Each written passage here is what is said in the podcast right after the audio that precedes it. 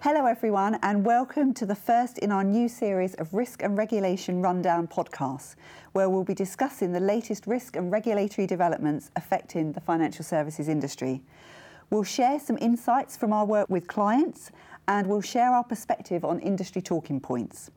As we all know, our industry is evolving significantly and is being disrupted by changes in customer expectations, technological advances, and regulatory demands. We hope that the insights we'll provide to you will play a part in helping you navigate your way through this changing landscape. So, my name is Sarah Eisted, and I'm privileged to lead our financial services risk and regulatory practice at PwC. And I'll be your regular host and will be joined by a range of guests each month. So, today I'm delighted to be joined by Naseem Danishzadeh and Arthur Hughes Hallett. We're going to be talking about how we're helping clients overcome challenges relating to LIBOR transition and how disruption is affecting financial services firms more broadly. So, firstly, Naseem, we hear a lot about LIBOR transition. What is it? So, I think most people will be familiar with the term LIBOR. Um, it, I think, what will surprise people is how vastly used that rate is. Um, it's at this point used in 300 or so trillion dollars worth um, of financial products globally. Wow. Um, so it started off um, for specific products, but it's just grown over decades. Um, the rate is um, issued across five different currencies and a bunch of maturities up to a year. Um, and the scale of products it's um, used in covers derivatives as well as a whole host of cash products. So this journey really started um, for firms in 2017 when Andrew Bailey um, made a speech and said um, he's no longer going to compel banks um, that submit to LIBOR anymore. Hence, kind of like there's going to be an end to this rate. And really, a lot of people um, think that LIBOR transition, which is effectively LIBOR moving to some alternative rates that um, central working groups have come up with, is something that happened because of the manipulation um, cases that were in the press around LIBOR. But really, it's because the regulator and central banks strongly feel like there's not enough transactions behind the rate. And so they're really encouraging hard um, slash pushing um, firms to move away from the rate um, to other rates. So, given the sheer um, scale that LIBOR is used, you, you yeah. use that figure there, what are firms doing in response to get ready for using new rates? Well, um, quite a bit. Um, and a lot of that um, happened off the back of further speeches and pushing by global regulators. Um, but they're mobilizing their programs. Um, and when, when those firms have real scale, um, those programs need to be cross divisional, they need to be cross geography as well. Um, they're looking very basically as a starting point at what is our exposure here? What exposure do we have across different products um, to these IBOR rates? Um, and across our different businesses and geographies. So they've collated that metric. Um, they are playing an increasing role. First started with mainly the sell side, but now the buy side is playing a real role as well into inputting into central working groups that have developed um, in each of the key jurisdictions around IBOR transition. Um, so there's one in the UK that's um, uh, set up by the Bank of England. Uh, so they will also be quite actively um, inputting into consultations around some of the solutions that need to exist for IBOR transition. Um, they're heavily educating themselves, um, meaning people within the firms, um, and also they've started to educate their clients um, around IBOR transition so that when they come to renegotiate some of these existing contracts, um, they're dealing with an educated client on the other side. Um, other key things is thinking through the risks. IBOR transition, unfortunately, is fraught with quite a lot of risk. There's conduct risk, financial risk, operational risk, um, there's market and credit and funding implications um, as well to it. Um, they're also coming up with their strategy, their business strategy. How do they plan to develop new products or consume new products, depending on what part of the market you sit on? And what's their strategy in terms of thinking about the legacy book or the back book, i.e., the existing positions that already reference IBOR that need to get off of the rate before the end of 2021. And other um, things um, that firms are doing is starting, um, and I think we'll talk about it a bit later, but thinking about the contracts challenge um, and some of the heavy lift that needs to happen around technology, models, and processes operationally. And uh, I'm pleased you mentioned contract repapering because I know from talking to a range of clients that's um, very high up on their agenda currently. So, what are they having to do to look at how they repaper what I imagine is a huge number of contracts? Yeah, it's a great question. Um, a lot of firms are just starting the journey on contract repapering. The very first basic thing to do is figure out where all your contracts are, right? And you, um, just finding the contracts and putting them into a central place or inventorizing them. If you don't want them in a central place, just having a central log of them um, is an early um, task that firms are undertaking. And then I think the question becomes how do we tackle this? Um, and that really is something that's predicated on the size and scale of the issue for firms. Um, if you have huge size and scale in terms of IBOR contracts, you probably want to start thinking about a technology solution to it. Um, and that's um, something that may also support um, and help your firm going forward outside of the IBOR space. So digitizing their contracts, um, making them machine readable, and then starting to interrogate them for what clauses um, does IBOR transition touch and impact so that you can know what you need to change um, as part of the transition. Brilliant. So, alongside the contract repapering, um, I'm aware that there's been a recent letter from the regulators to the chief execs um, of a range of firms about the LIBOR transition programs. What's in that letter and how are firms responding?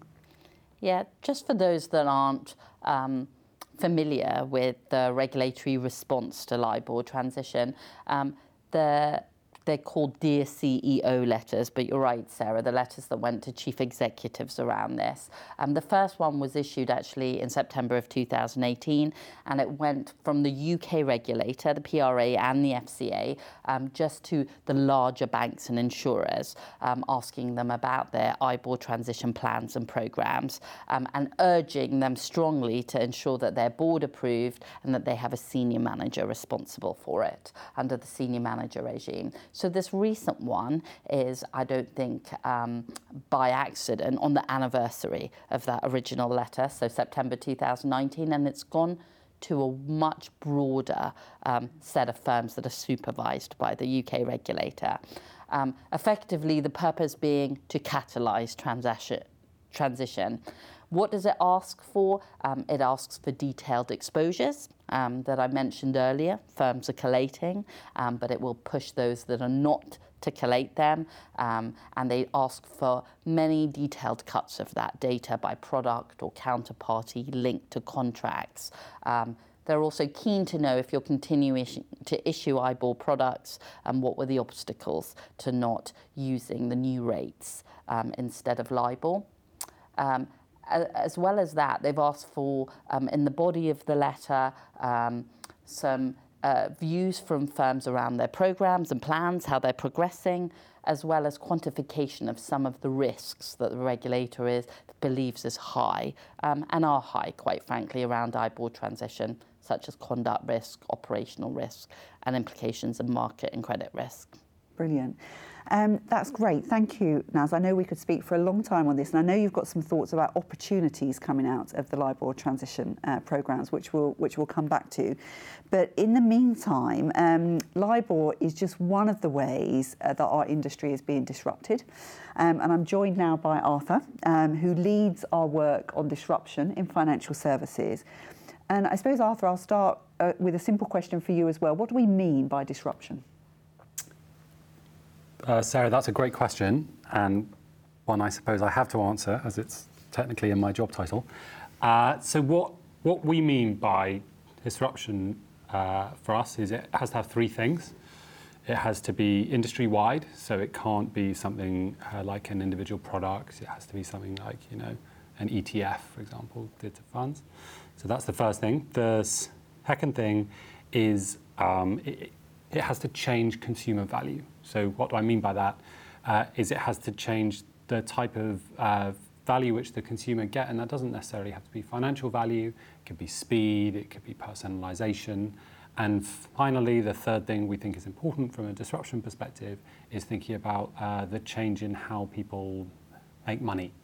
So it would be the difference between an active fund manager and a robo advisor would be two different ways. You know, it's the similar product, but two totally different ways of making money from that product. Uh, so that's how we um, view disruption. Thank you, Arthur. So that's a great uh, definition with the three aspects of that.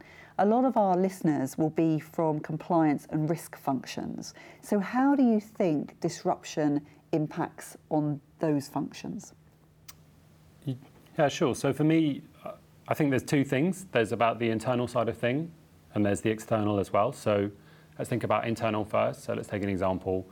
Uh, a big tech provider has just announced, or announced a while ago, that they will be able to approve any loan under 25k in about 10 minutes ish on average.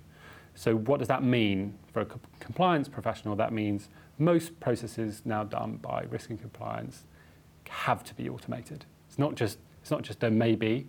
It's a they have to if they want to match that type of product offering. So for me, that's the internal side of things. And then from an external side of thing, it's about thinking maybe slightly kind of broader than the and maybe we had before. So thinking about, you know, from a climate change perspective, what effects might that have on the clients I'm serving? So an insurer just announced that they would no longer insure any clients who derive more than 30% of their revenue from coal. You know, would you as a risk compliance, I mean, I certainly wouldn't, but would you as a risk and compliance officer be thinking about that now? And maybe that's something which we need to start driving into the process. Uh, brilliant. So, so you've touched upon there um, an example of where we're starting to see disruption happen in mm-hmm. some um, sectors. Can you give me some other examples of where we're seeing disruption already happening? Yeah, sure. So we do lots of work with investment banks as well, and one of their big concerns is the idea that the public market, uh, as we know it, is starting to recede. So that that key kind of there's two lines. One is uh, the lines of IPOs is going down, uh, and the other is the line of mergers and etc. going up. And what that means is there are simply less public markets around. So one of the key disruptions is this idea that in the future there are going to have to be more clients, more firms, more products focus on how do we serve that private market, and that's a market which we know less about. So how are we going to have to change and evolve to that? Great. And when you think about the future, can you give us an example of an area that's ripe for disruption? Um, yeah, I certainly can. Although uh, I would caveat this by the fact that, that this is the question most commonly asked. And for us, this is thinking about uh, systematically about what are the enablers of disruption and where do we see the greatest level of maturity. So we think some of those enablers are things like your workforce, uh, how much funding you have, uh, what type of technology is in play. Obviously, regulations are a really important thing, and also how what's your consumer like? How sticky are they? How likely are they to flip to a, another provider? So that's kind of if all of those are mature, we see that that could potentially be right for disruption. So those were very mature in something like transactions. So challenger banks being a great example of that, seizing on that maturity. And we're starting to see this in the insurance space as well, where stuff like sort of some fundamental assumptions which, which companies have based their business models on are starting to change. So, one example is the notion of why should uh, you pay for your insurance annually? So, why should you insure something annually like a car when you might only use it for 100 hours a year? So, why should you do that in the future? And I think that fundamentally changes almost everything about a company. If people start insuring things by the hour, if they start insuring things via t- telematics, the processes around those products have to fundamentally change as well. So that's, I, I think, insurance, particular consumer-facing insurance, is a huge area ripe for disruption. Great. And I always like to think if we look 10 years into the future and look back, you know, what will we think, what on earth will we do in 10 years ago? And I think that, that could be a great example of that. Now, for firms, how should they make the most of the opportunity that disruption brings? I think some are focused on it being a negative and, and risk and challenge, but I think we see it as a huge opportunity. So, how do they make the most of that? Yeah.